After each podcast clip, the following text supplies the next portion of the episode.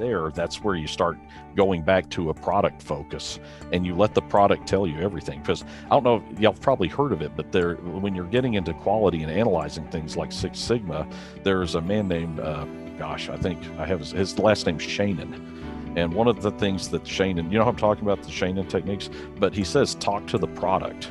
And to me, the way I looked at lean was talk to the product, let the product tell you what's going on, and then you can identify what you need to do.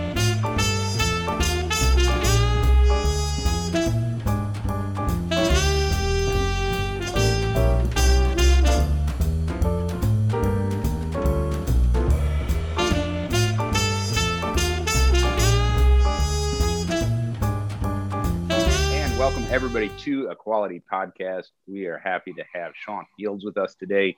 Sean Fields is a lean practitioner and the author of Quantum Lean, great book that I recently wrapped up. Can't wait to talk a little bit about it. And in keeping with Quantum Lean, we will be talking about really translating lean to individual environments. You know, how do you do it? And that seems like that's a gap for a lot of folks. So, Sean, why don't you introduce yourself to YouTube land and okay. uh, tell us a little bit about that? Okay. Well, yeah, my background, uh, you know, I went to school. I, you know, got schooled in industrial engineering, and when I got out, you know, into industry, I, I kind of did conventional industrial engineering, and uh, you know, I've worked in different industries. I've worked in mass production. I've worked in custom environments. I've uh, also, you know, worked in like really very mass production like environments like food processing as well. And when I talk about custom environments, primarily like uh, machine shops, you know, that pretty much you don't make more than 30 of anything. And, you know, the other thing is uh, about 20 years ago, I started getting into lean. And the thing that I found when I was doing it is that it was very much explained from a mass production viewpoint. And the, and a lot of times people had a lot of difficulty translating those ideas into a practical and practicable way to apply lean in their custom situation. And, you know, you saw stuff like value stream mapping, which, I mean, I'm going to try to be nice about it, but uh, value stream mapping just doesn't speak to me at all. Like, like for me, it's like, yeah, it's, it's, it's, it's kind of like, it's kind of like cave it's kind of like cave pictures you know that's all i can say mm-hmm. about it i mean who cares and so you know, I I kind of was going, man, this just doesn't work. And so, you know, over time, uh, my my partner Michael and I, uh, Michael Sanders, we we kind of you know we worked on really developing and refining a system that would you know that we thought would give people a good bridge to actually apply the essence of lean way that's just much more direct and, and to the point and and I, I feel like we've got that and we've really validated it over you know like basically 20 years and kept refining it based on that. So. Yeah, I love. Well, that. if you couldn't tell, if you couldn't tell, we are both very much anti-value stream mappers. Yeah, no, I have n- never ran into a case where that actually changed something or provided clarity to what's going on within a facility. And maybe because I haven't been in enough boardrooms, but everywhere I've ever seen it used, it's like, couldn't we have just simply done the most basic process map ever and highlighted the exact same story without it looking like engineering hieroglyphics? Well said. Well, well, no, I know. I appreciate that. And uh, believe me, you're you're preaching back to the choir. That's for sure. Because in, in my opinion, it's kind of like, in, in my opinion, it muddied the water far more than clarified it. Because and like in the in the situation that inspired the book, the particular situation is that I was just going, really, all it's showing, it it really doesn't show anything. It just shows. It, it showed some inventory, some work in process inventory, but that was about it. It really didn't identify genuine waste. And like i was just going okay something's got to be different. And from there that's where you start going back to a product focus and you let the product tell you everything because i don't know y'all probably heard of it but there when you're getting into quality and analyzing things like six sigma there's a man named uh, gosh i think i have his, his last name shainin and one of the things that Shainin, you know, I'm talking about the Shainin techniques, but he says talk to the product. And to me, the mm-hmm. way I looked at lean was talk to the product, let the product tell you what's going on, and then you can identify what you need to do. You know, that's a well, another aspect I think that um, really makes quantum lean valuable, something that kind of stood out to me. Um, there are a few lean companies that I work for.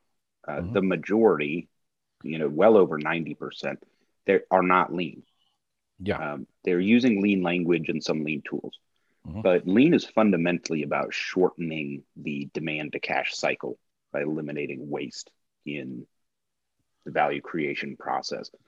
And if you have a board of directors that mm-hmm. is interested in that, um, then a value stream map can be used for the higher business functions and people to see the outside the factory parts, mm-hmm. right? The inside yeah. the factory, you could use all your tools, but you know, where's the information flow? Like, when does the money get into the bank account? Um, and so that that tool is, um, you know, really misapplied in most cases. Um, it has limited usefulness. Yeah. Um, and it's not really designed to map out the uh, processes and help with improving the processes internally. It's a big picture yeah. view for a big picture audience. But for all of the people that you know work in companies that aren't really lean companies, there has to be a way to basically initiate continuous improvement using lean tools and really industry best practices, right? Right. Uh, that doesn't require moving mountains, right? And right. Basically letting the product talk is a great way to do that.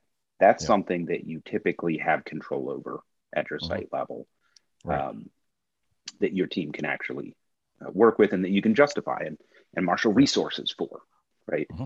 If you're right. talking about billing cycles and stuff like that, good luck, right? Right. You're not going to get support there. No, right. Well, see, to me, uh, like, and I, I see what you're saying about value stream maps, but I, I liken it to, uh, you know, and the reason, one reason I bring Shainin up is when people are trying to analyze and troubleshoot why there's a product quality problem, a tool that's often used is a fishbone diagram. And I figure most of the audience is familiar with that, but I've always considered it kind of insane to use a fishbone diagram to try to analyze quality problems. I mean, maybe if you're reduced to rank speculation, sure. But if you can actually talk to the product, I think that makes a whole lot more sense. And I look at a value stream map in a lot the same way, in that you're introduced, you're to me, when you troubleshoot, what you're trying to do is narrow down things, not expand. And to me, a yeah. fishbone in most cases expands. And to me, a value stream map expands. And to me, any troubleshooting tool should be trying to narrow. And so that that's part of the quantum lean idea is the the flow charting method is all about a narrowing function and a sifting function so that you can get to the brass tacks as quickly as possible.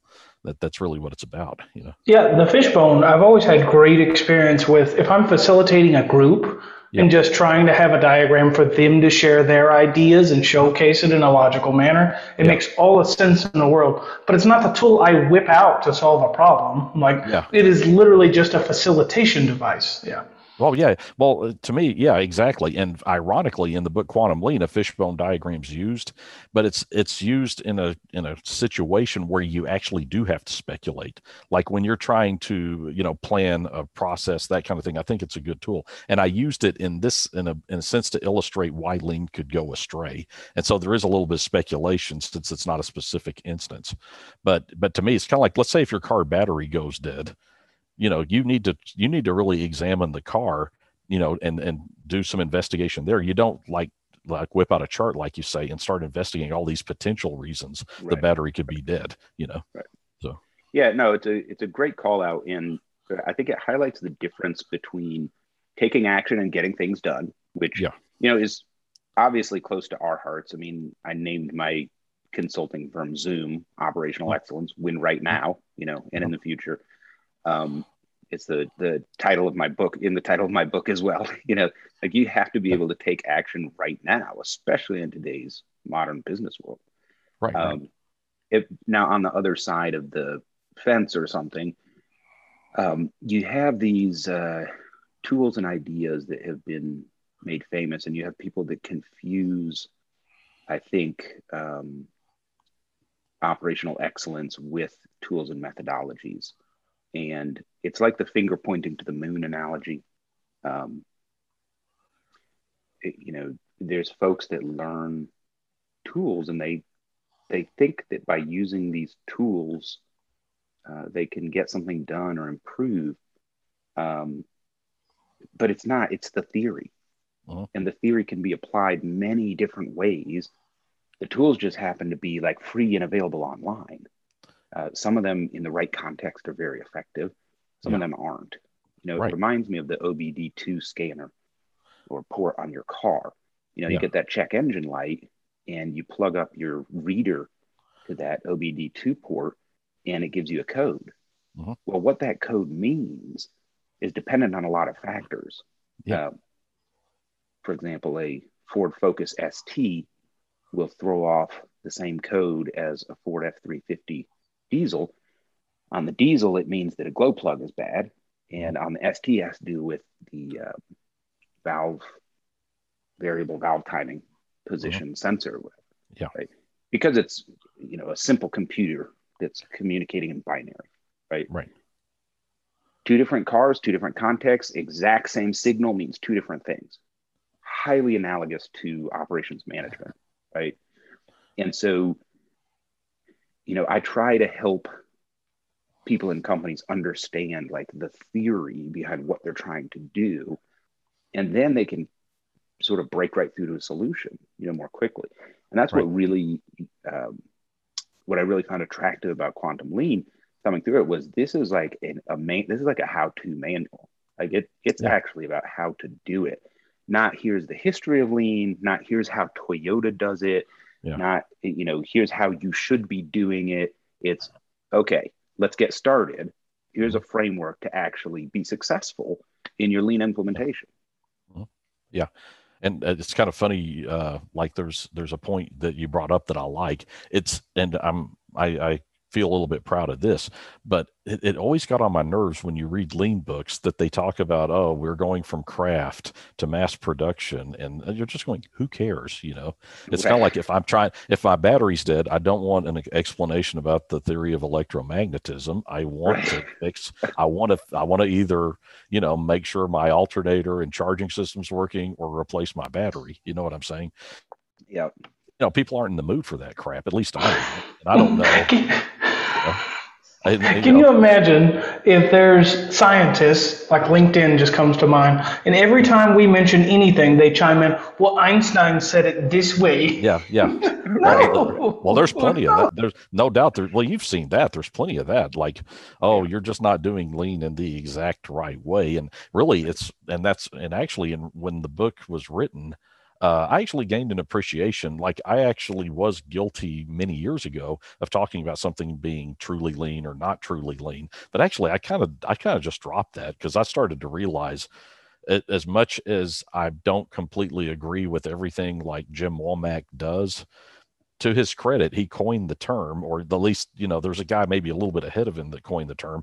And so it's it's not my right to say what is or isn't lean, but I will say what I think makes the most sense and what I think will get you where you want to go quicker. And I'm, but I'm not, you know, I'm not kind of into the orthodoxy. So kind of like you're saying, someone saying Einstein said it exactly this way, and you're getting an A or an and or a, you're not dotting an I or crossing a T. And uh, you know, to me, it's it's kind of like uh, I will talk about lean, what I think lean's essence is, but I'm not going to be, you know, kind of a, a police on that, you know. One of the things that I can continuously encourage individuals, like individual managers in companies, with is come to terms with reality as quickly as possible. Mhm. Like, don't live in fantasy land. Come to terms with reality, and that will give you a basis for creating change in your organization. Right. Um, and some companies are not lean and they're really Yeah. damn good at what they do. Yeah. Right. They need an avenue for continuous improvement and operational excellence um, that fits their company. But even in this sort of group, if you wanted to have this group of like lean companies, you know, even within those companies, there's infinite variation in culture, personality, individuals, customers, sales channel, corporate structure, finance, all of that. And you have to address the world like where it's really at. You have to improve the real world. Yeah. Not, okay, you know, time out. Okay, we're not doing this right. let's tear apart the whole company and start from scratch so that we look like Wiremold or whatever, right? I mean, that's eminently unpractical, right? Right. Um, yeah. So, but we we see that, you know, not really. I don't really think we see that from people who are actually in the business, who are actually helping companies win or anything. But but you'll hear that kind of orthodoxy, you know, like you uh, mentioned. Um, so let's let's talk about the other side of the fence, which is where we like to play, which is you know helping companies be excellent and improve. I don't want you to give the book away because Right. I think people should buy it. Uh, It's a great book. Um, pre- thank you. but why don't you tell us a little bit, you know, about what's in there, kind of whet some appetites.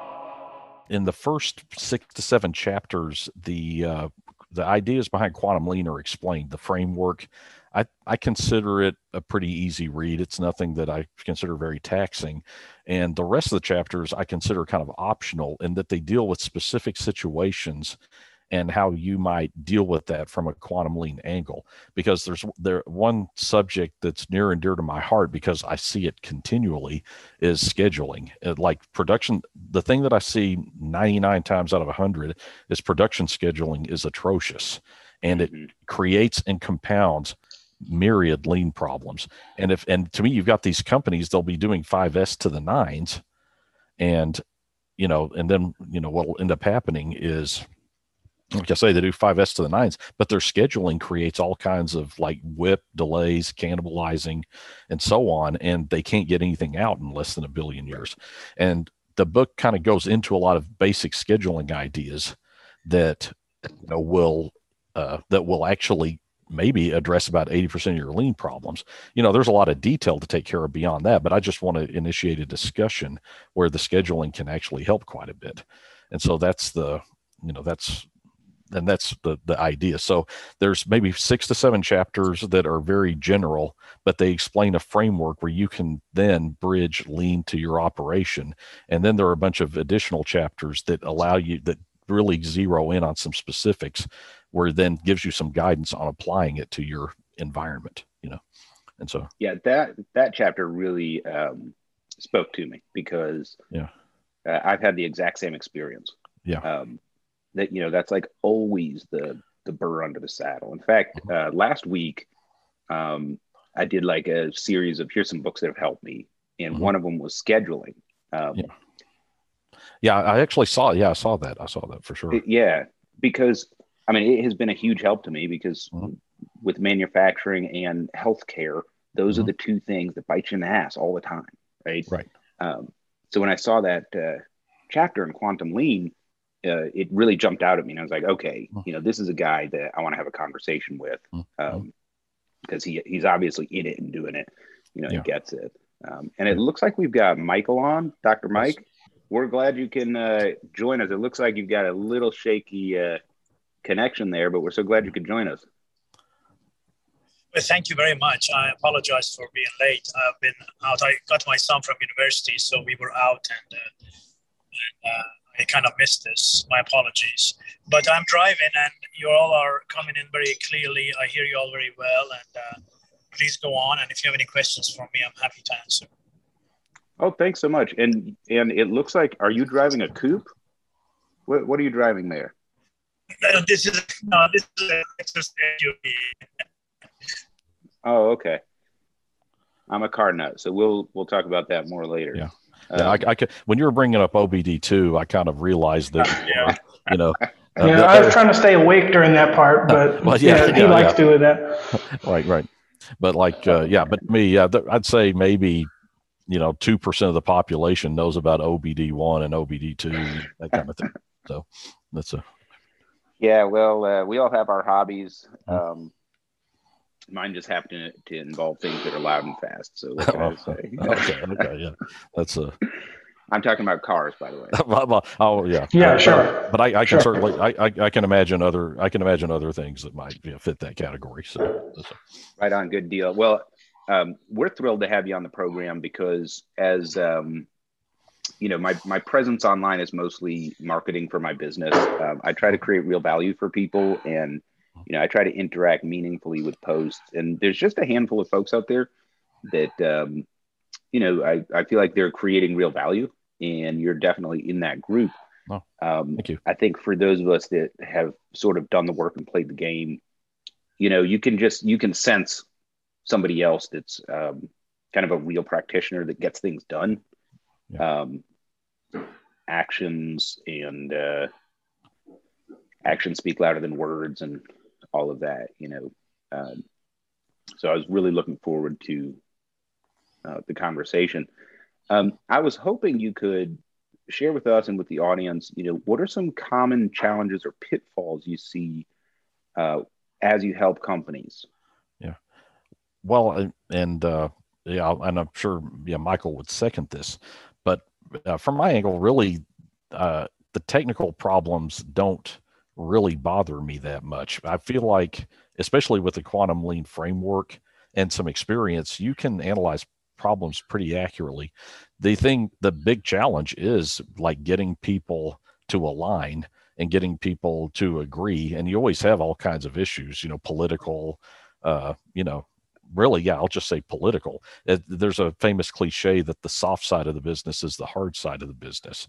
And so that's you know something that michael and i and some others like you know we have an organization we have a nonprofit organization where we work with companies on these very issues but i'd say that's always our biggest challenge really is dealing on the people side of the issue and the good news is is that whenever we introduce quantum lean to people they actually grasp it and and embrace it you know quite a bit but you get into different you know i don't like to bring up culture too much but you do get these cultural issues where you know people may not feel you know may not feel urgency or they're you know or the thing about it is that you may have people they want to take it you know they may want to get like if i'm going to give an analogy to sports they may want to be playing at a college level and they don't want to play at a pro level. And so you know you have to weigh out uh, like you know if if we think it's it's you know we can make significant process progress getting to a college level, then let's go for a college level.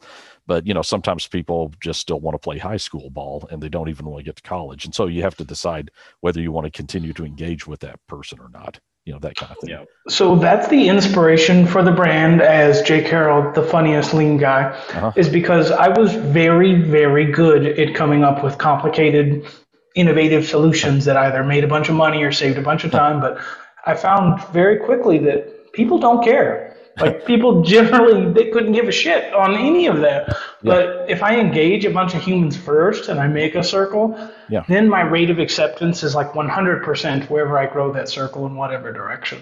Right. right.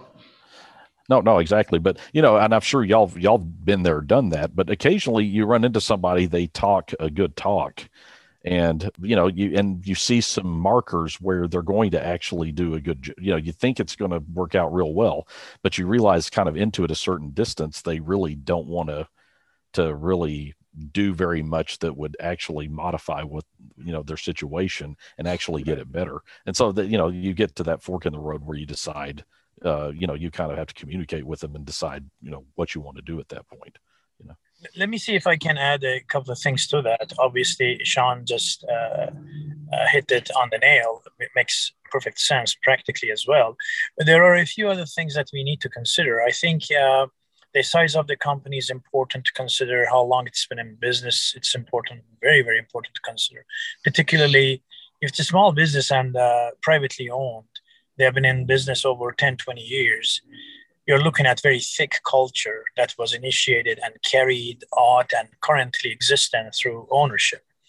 And uh, here we are, we are trying to get in there, trying to break 20 plus years of thick barrier.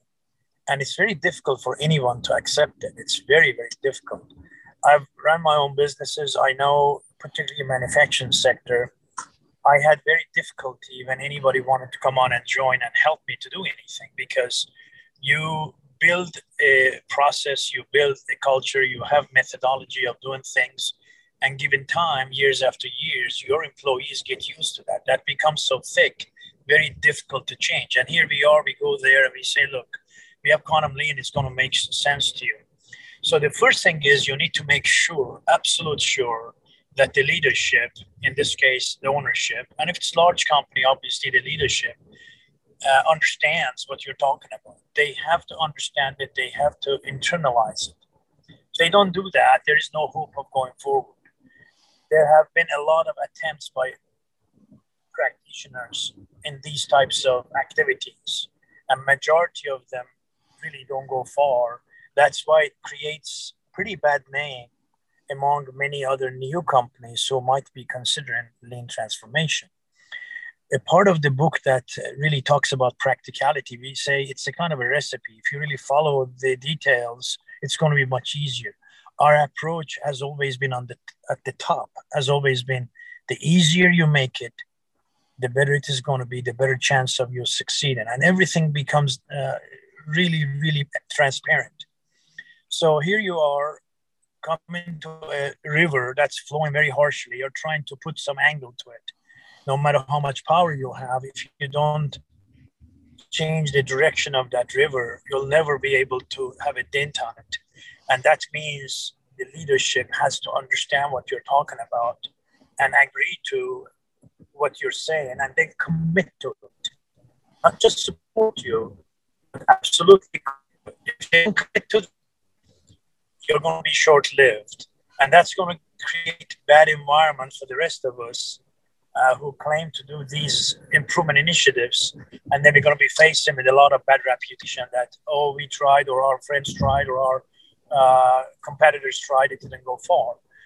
So we try to be fundamental, at the same time, close the circle. We believe that uh, simplicity becomes critical. And the only way you can look at any production system, whether it is service or manufacturing industry, you have to, the simplest thing that you see moves through that through that system. And the only thing really truly moves through the system from the inception all the way it's delivered is a product. That's the only thing moves, nothing else. Everything is stable, everything else stands there, try to support and serve that product that moves through. And if you really seriously think about what can I do, that's the sole focus you should have. And unfortunately, 99% of the folks that I know have been in this business for 35 years. And there's a lot of people I know from automotive industry to food industry all over the world. All they're obsessed with is resources. Let's go after this and cut costs and try to reduce some costs here and there. Let's see if we can reduce four people working on that line to make it three people working on that line. They're all obsessed with resources. And then you go to an owner or to a leadership and you tell them, we're trying to get your system be really great. However, uh, the way we're going to do this, we're not going to worry about your resources first. Right there, they're going to kick you out because that's all they know. So you have to have a way of uh, getting entry into their zen. And this book has the best method of offering it. That's one of the proud things that we did. I don't know how much of my uh, uh, input is making sense to you all, but I think all of us have sensed and have experienced how difficult it is to carry a good improvement project within the complete circle.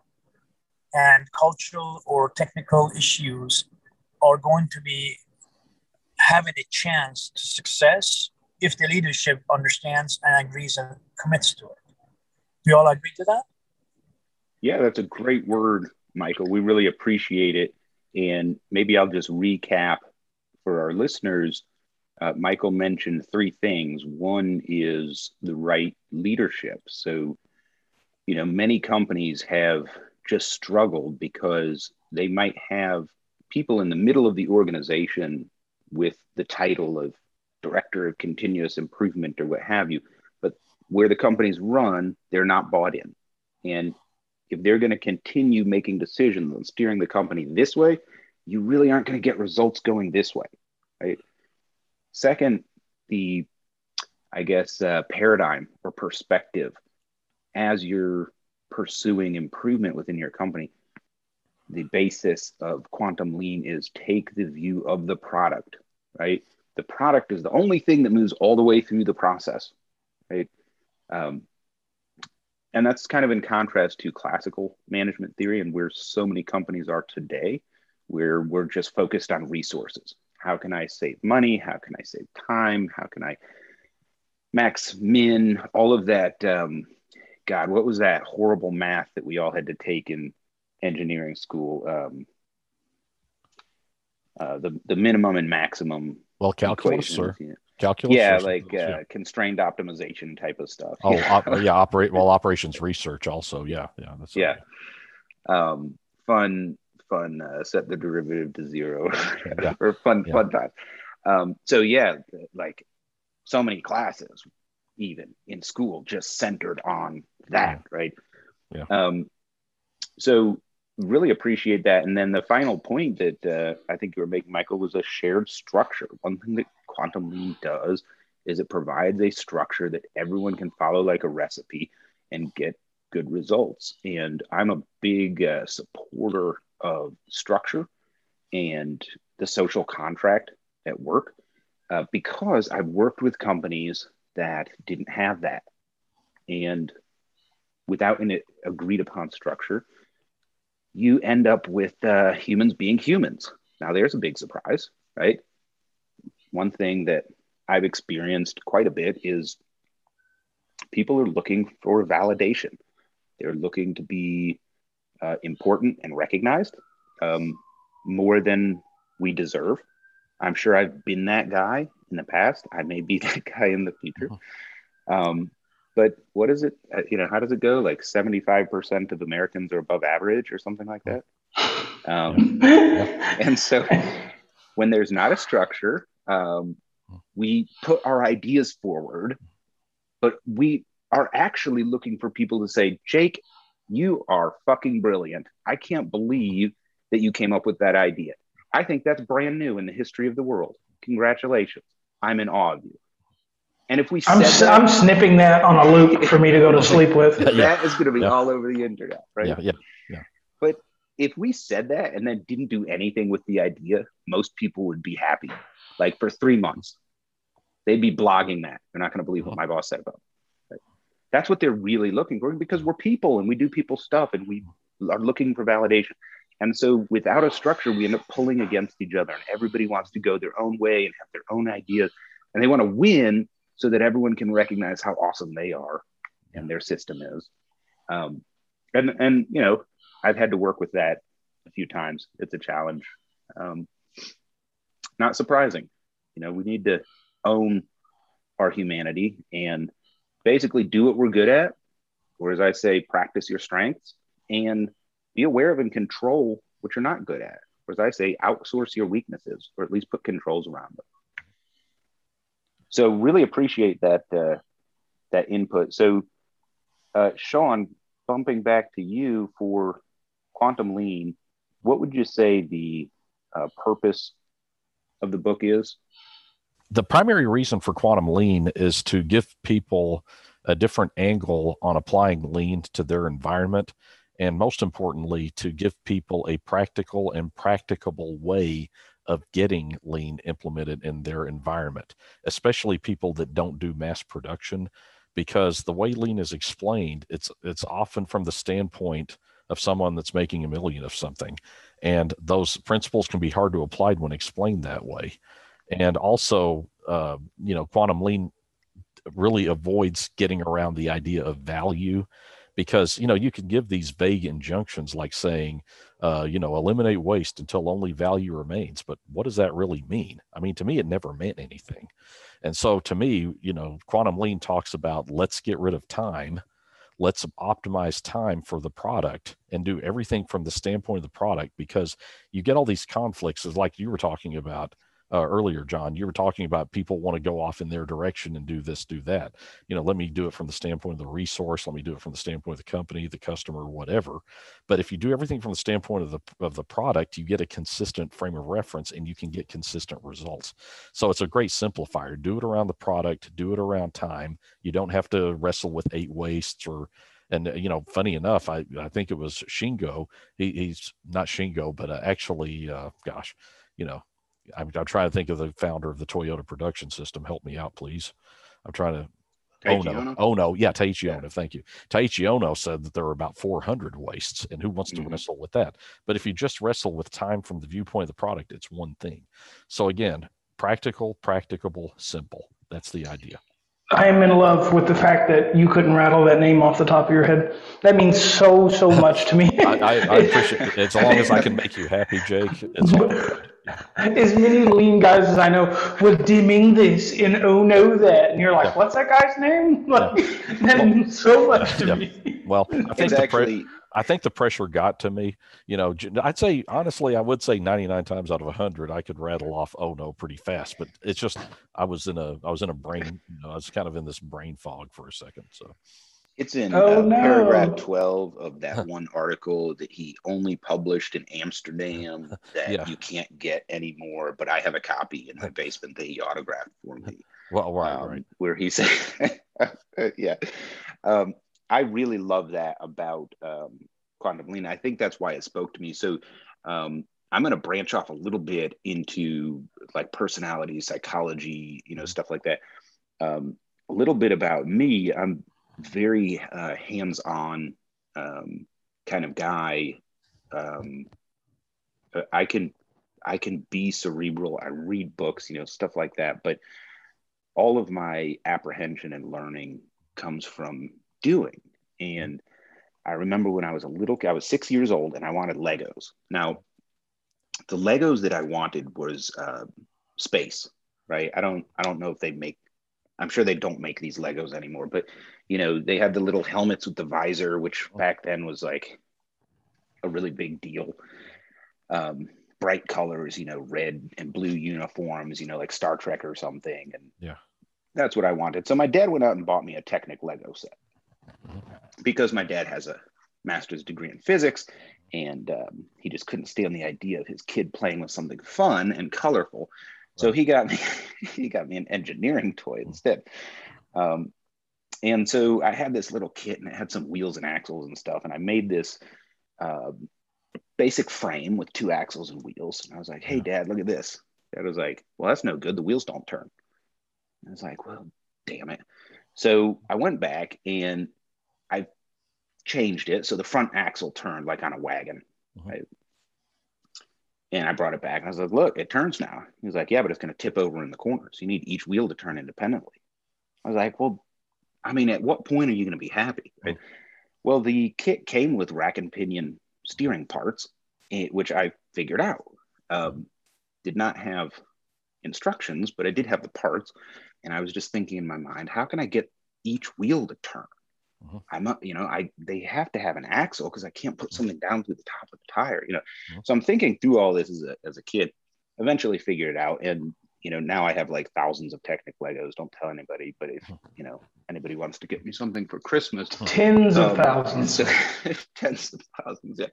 But um, you know, that's how I've always learned, and that's how I learned lean was actually doing and actually running sites and working with you know real people, and you know, not everybody is going to be the same as me. I recognize that, right? But that's what really I think why the book resonated with me is it's so practical and it really just kind of immediately jumps to you can do this right now and get results and following the product you know whether that uh, product is a physical product you're manufacturing or like in the case of healthcare it's the patient right?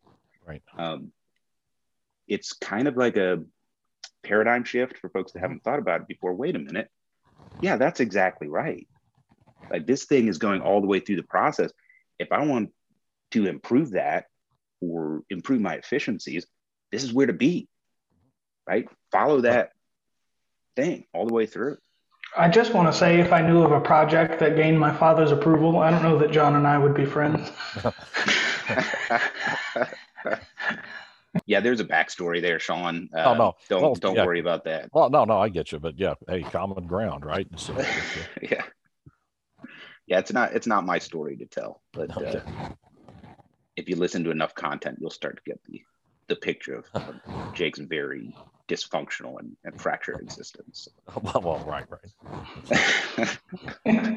Jake, Jake, Jake is Jake is a unique person for sure. So, Let me ask the spicy question I have to ask every lean guy. How much time do you spend with design of experiments? boy, well, let's think about this. This may sound crazy, but there was actually a company just like a month ago that I was using design of experiments with, if you can believe it. Well, but, all right. But here's but here's the thing. I'd say percentage wise, it's pretty low. It's got to be a sweet spot for it to be applicable. The the irony that when I was doing design of experiments, because I had a very strong. Long story short, this was a company that was making uh, like coils for like uh, basically industrial coolers but the interesting thing, the thing I was seeing there, I was thinking, you know, I have a strong suspicion this is going to be something very simple that's causing this. But I was still giving them a background in it because, I'm, long story short, I think that they can do like what's called evolutionary operation and optimize their process. But as it turned out, it was flux. They just got a batch of garbage flux and that's why they were getting the results. Once they changed their flux, everything just really shot up, and they were getting really good uh, yield rates.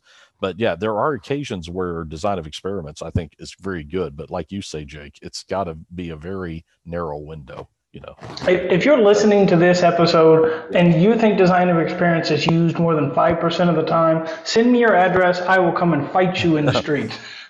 I don't know. Did I say more than five percent? No, I'm just saying if somebody okay, yeah. out there listening to us is more than five percent, I will come. Yeah. Yeah. We will get into fisticuffs because it oh, just right. does not exist. Well, right. It's got to be like to me, like I worked, uh, you know, before I was doing consulting, I worked at a diecast plant. It's actually very useful at that diecast plant, believe it or not. But, uh, but yeah, to a large degree, yeah, it doesn't really help that much. Yeah, I agree with you. So, well, I've used it um, probably the most in context where I had more data than I had facts, if that makes sense. Yeah. Mm-hmm. Um, and speaking of, we had a very large uh, fab side, so it was die casting, stamping, um, drilling, tapping, you know, yeah. whole, whole, nine yards, pretty big. But yeah. their customer was in the same building or an, an add-on building, um, assembly side, mm-hmm. right? Mm-hmm. And that's I think the only examples of where I've used DOE was actually that plant. Yeah. And I remember uh, we were uh, running a design of experiment project, and the like senior VP of quality and CI came in, you know, to visit the site, and he was like, "Hey, Thacker, how's the DOA experiment going?" yeah, yeah. like, well, yeah. I, well, it's, it's literally dead on arrival. Well, well, it, at, at like the diecast plant that I worked at, DOA was a very good operative term. And I won't go into the reason why it was DOA, but there was a very exact, specific reason, and it's in the book.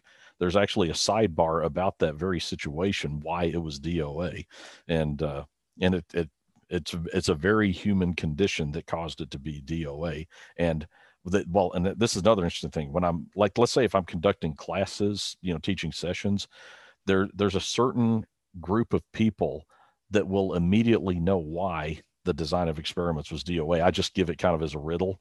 And if, if I'm dealing with technicians, you know, guys that actually have to troubleshoot a problem in the real world, they immediately say what it is in, instantly. Everybody else is going, wow, that makes, you know, because I explained, you know, there was a design, uh, Jake, you may or may not know about this. John, you may or may not know, but I explained a situation in the book where uh, the design of experiments was run and it reduced the scrap rate in half at this diecast plant and the plant manager wasn't remotely interested in pursuing it.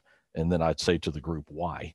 And like i'd say nine out of ten groups don't know but if they're technicians they immediately know why you know and it's kind of it, i think it's uh, yeah if you have a certain type of mindset you can just get to the root problem real fast you know well the the beautiful beautiful thing there if i can yeah. share a story between john and i's yeah. past and yeah. is people's behavior will immediately communicate what's in what's out like immediately and we happen to work in a place where improving absolutely everything was in the out category yeah yeah mm-hmm. right and so we went back and constructed a how to not change anything mm-hmm. but still have directional improvement mm-hmm. and that would go on to be like one of the most impactful things I've ever been a part of, and something that John's offering to companies around the world today.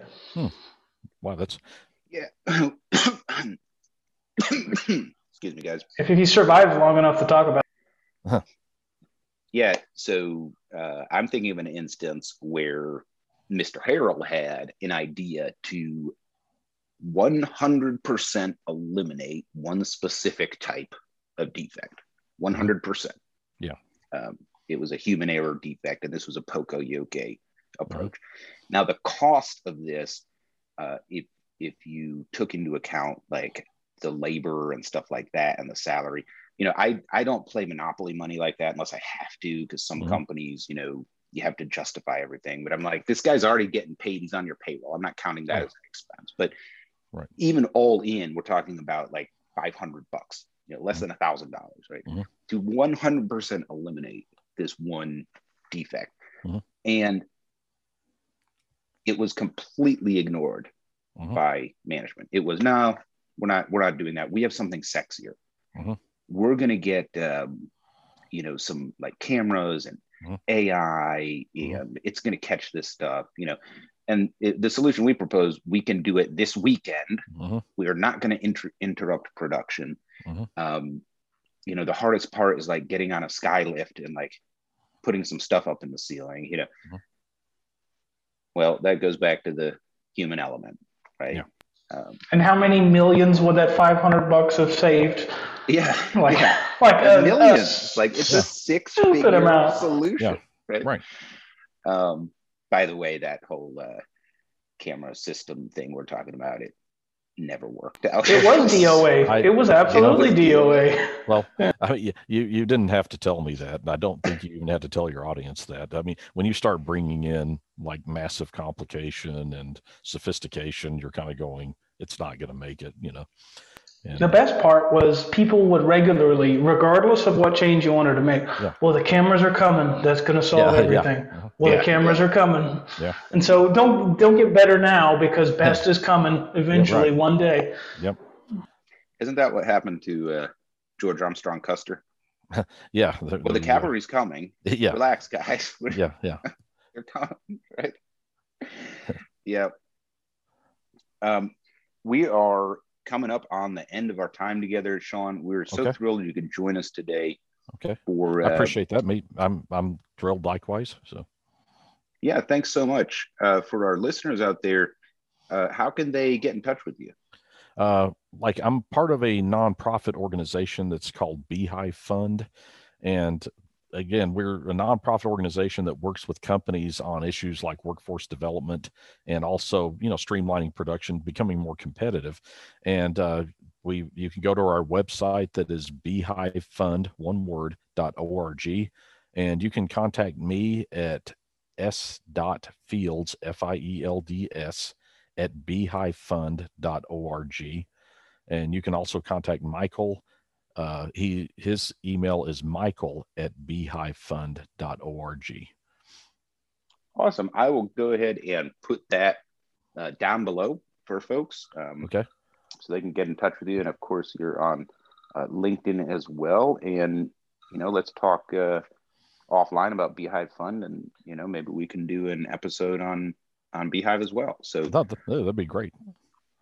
Well, thanks for joining us, Sean. Great conversation. Um, Yeah. The book is Quantum Lean. I will also have a link uh, for it down here. Thanks so much for joining us. And Michael, glad that he could join us for a little bit. Mhm.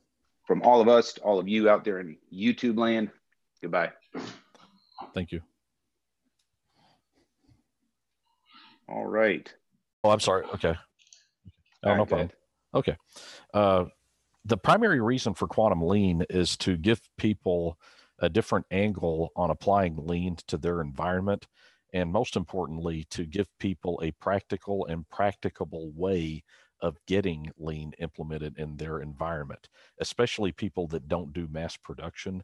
Because the way lean is explained, it's it's often from the standpoint of someone that's making a million of something and those principles can be hard to apply when explained that way and also uh, you know quantum lean really avoids getting around the idea of value because you know you can give these vague injunctions like saying uh, you know eliminate waste until only value remains but what does that really mean? I mean to me it never meant anything.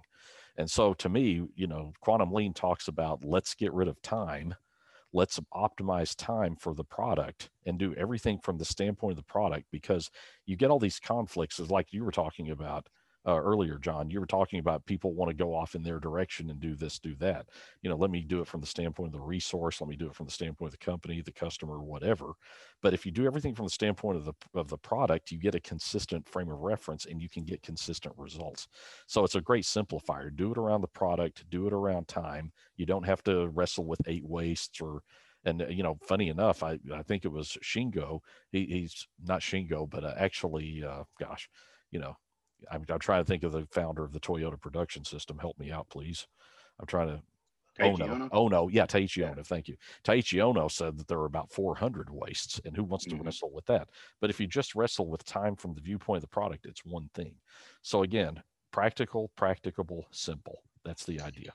I am in love with the fact that you couldn't rattle that name off the top of your head. That means so, so much to me. I, I, I appreciate it. As long as I can make you happy, Jake, it's as many lean guys as I know were Deming this and oh no that, and you're like, Yeah. what's that guy's name? Like, that means so much to Yeah. me. Well, I think It's the pre- actually I think the pressure got to me.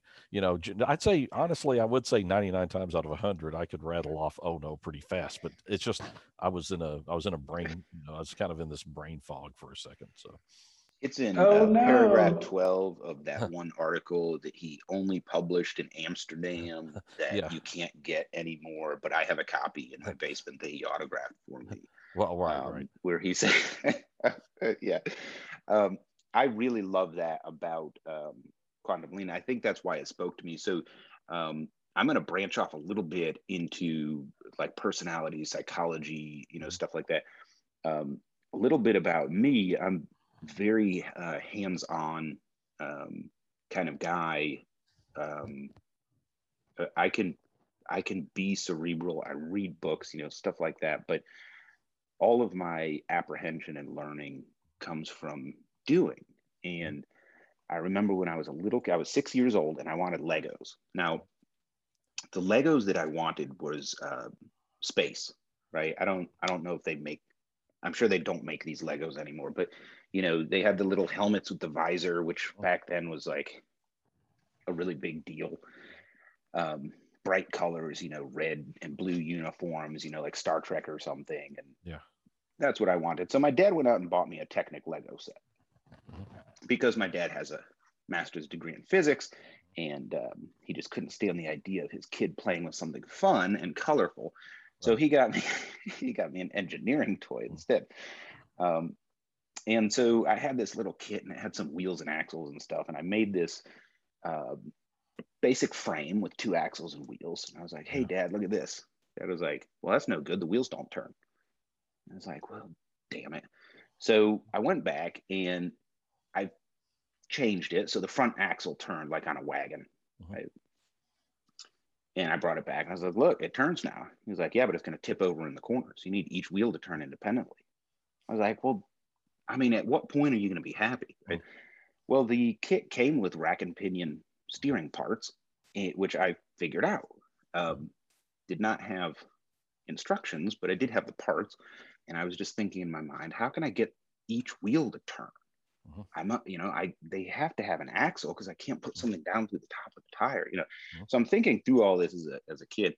Eventually figured it out, and you know now I have like thousands of Technic Legos. Don't tell anybody, but if you know anybody wants to get me something for Christmas, Tens of um, thousands. tens of thousands, yeah. But um, eh, you know, that's how I've always learned, and that's how I learned lean was actually doing and actually running sites and working with you know real people, and you know, not everybody is going to be the same as me. I recognize that, right? But that's what really I think why the book resonated with me is it's so practical and it really just kind of immediately jumps to you can do this right now and get results and following the product you know whether that uh, product is a physical product you're manufacturing or like in the case of healthcare it's the patient right? Right. um, it's kind of like a paradigm shift for folks that haven't thought about it before. Wait a minute. Yeah that's exactly right. Like this thing is going all the way through the process. If i want to improve that or improve my efficiencies this is where to be right? Follow that thing all the way through. I just want to say if I knew of a project that gained my father's approval, I don't know that John and I would be friends.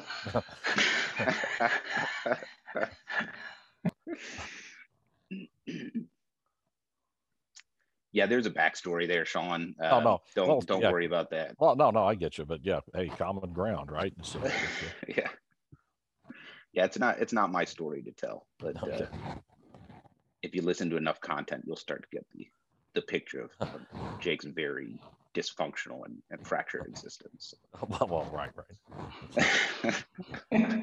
Jake, Jake, Jake is Jake is a unique person for sure. So, Let me ask the spicy question I have to ask every lean guy. How much time do you spend with design of experiments? boy, well, let's think about this. This may sound crazy, but there was actually a company just like a month ago that I was using design of experiments with, if you can believe it. Well, But- all right. but here's but here's the thing i'd say percentage wise it's pretty low it's got to be a sweet spot for it to be applicable the the irony that when i was doing design of experiments because i had a very strong long story short this was a company that was making uh, like coils for like uh, basically industrial coolers but the interesting thing the thing i was seeing there i was thinking you know i have a strong suspicion this is going to be something very simple that's causing this but I was still giving them a background in it because I'm long story short, I think that they can do like what's called evolutionary operation and optimize their process. But as it turned out, it was flux. They just got a batch of garbage flux. And that's why they were getting the results. Once they changed their flux, everything just really shot up and they were getting really good uh, yield rates. But yeah, there are occasions where design of experiments I think is very good. But like you say, Jake, it's got to be a very narrow window you know If you're listening to this episode and you think design of experience is used more than 5% of the time, send me your address. I will come and fight you in the street. I don't know did i say more than 5% No, I'm just saying if somebody yeah. out there listening to us is more than 5%, I will come. Yeah.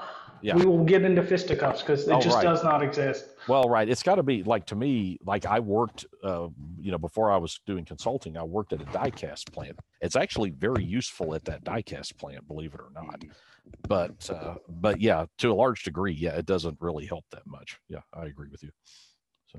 Well, I've used it um, probably the most in context where I had more data than I had facts, if that makes sense. yeah mhm. Um, and speaking of, we had a very large uh, fab side, so it was die casting, stamping, um, drilling, tapping, you know, Yeah. whole, whole nine yards, pretty big. But Yeah. their customer was in the same building or an, an add-on building, um, assembly side, Mm-hmm. right? And that's, I think, the only examples of where I've used DOE was actually that plant. Yeah. And I remember uh, we were uh, running a design of experiment project, and the like senior VP of quality and CI came in, you know, to visit the site, and he was like, "Hey, Thacker, how's the DOA experiment going?" yeah yeah Like, Well- yeah, I, well, It's, it's- literally dead on arrival. Well, well, at, at, at like the diecast plant that I worked at, DOA was a very good operative term. And I won't go into the reason why it was DOA, but there was a very exact, specific reason, and it's in the book. There's actually a sidebar about that very situation, why it was DOA, and uh, and it, it it's it's a very human condition that caused it to be DOA. And that well, and this is another interesting thing. When I'm like, let's say if I'm conducting classes, you know, teaching sessions, there there's a certain group of people that will immediately know why the design of experiments was DOA. I just give it kind of as a riddle. And if if I'm dealing with technicians, you know, guys that actually have to troubleshoot a problem in the real world, they immediately say what it is in, instantly. Everybody else is going, "Wow, that makes," you know, because I explained, you know, there was a design. Uh, Jake, you may or may not know about this. John, you may or may not know, but I explained a situation in the book where uh, the design of experiments was run and it reduced the scrap rate in half at this diecast plant, and the plant manager wasn't remotely interested in pursuing it. And then I'd say to the group, why? And like I'd say nine out of 10 groups don't know, but if they're technicians, they immediately know why, you know. And it's kind of, it, I think it's, uh, yeah, if you have a certain type of mindset, you can just get to the root problem real fast. You know. Well, the the beautiful beautiful thing there, if I can Yeah. share a story between John and I's Yeah. past, and Yeah. is people's behavior will immediately communicate what's in, what's out, like immediately. And we happen to work in a place where improving absolutely everything was in the out category. Yeah, yeah, mhm, right. and so we went back and constructed a how to not change anything but still have directional improvement and that would go on to be like one of the most impactful things i've ever been a part of and something that john's offering to companies around the world today Wow, that's Yeah. Excuse me, guys. if he survives long enough to talk about Yeah. So uh, I'm thinking of an instance where Mr. Harrell had an idea to 100% eliminate one specific type of defect. 100%. Yeah. Um, it was a human error defect, and this was a Poka-Yoke approach. Now, the cost of this, uh, if if you took into account like the labor and stuff like that and the salary, you know, I I don't play monopoly money like that unless I have to, because some Mhm. companies, you know, you have to justify everything. But I'm like, this guy's already getting paid. He's on your payroll. I'm not counting that Right. as an expense. But Right. even all in, we're talking about like 500 bucks, you know, less than a thousand dollars, right? Mhm. To 100% eliminate this one defect, Mhm. and it was completely ignored Mhm. by management. It was no, we're not we're not doing that. We have something sexier. Mhm. We're gonna get um, you know some like cameras and Mhm. AI, and it's gonna catch this stuff, you know. And it, the solution we propose, we can do it this weekend. mhm, We are not going to inter- interrupt production. Mhm. Um, you know, the hardest part is like getting on a sky lift and like putting some stuff up in the ceiling. You know, Mhm. well, that goes back to the human element, right? Yeah. Um, and how many millions would that 500 bucks have saved yeah, like yeah. like a, a millions. like it's Yeah. a six-figure solution, Yeah. right? Right. Um, by the way, that whole uh, camera system thing we're talking about, it never worked out. it was doa I- it was absolutely you know, doa Well, I mean, you- you you didn't have to tell me that, I don't think you even had to tell your audience that. I mean, when you start bringing in like massive complication and sophistication, you're kind of going, it's not going to make it, you know. And, The best part was people would regularly, regardless of what change you wanted to make, Yeah. well, the cameras are coming. That's going to solve Yeah, yeah. everything. Uh-huh. Well, Yeah, the cameras are coming. Yeah. And so don't don't get better now because best is coming eventually right. one day. Yep. Isn't that what happened to uh, George Armstrong Custer? yeah, the, Well, the cavalry's coming. Yeah, Relax, guys. Yeah, yeah. They're coming, right? yeah. Um, we are coming up on the end of our time together, Sean. We're so Okay. thrilled you could join us today. Okay. For I uh, appreciate that. Me, I'm I'm thrilled likewise. So. yeah, thanks so much uh, for our listeners out there. Uh, how can they get in touch with you?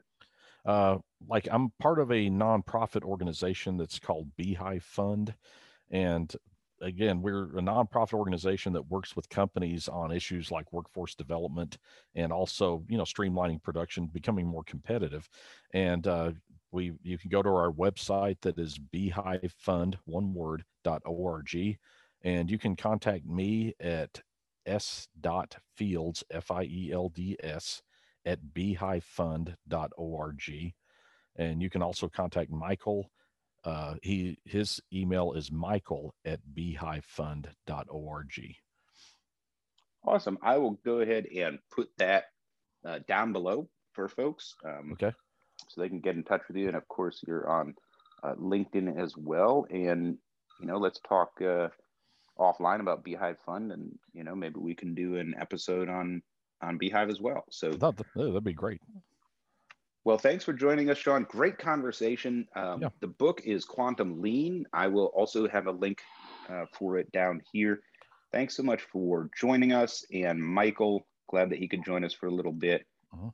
From all of us all of you out there in YouTube land, goodbye.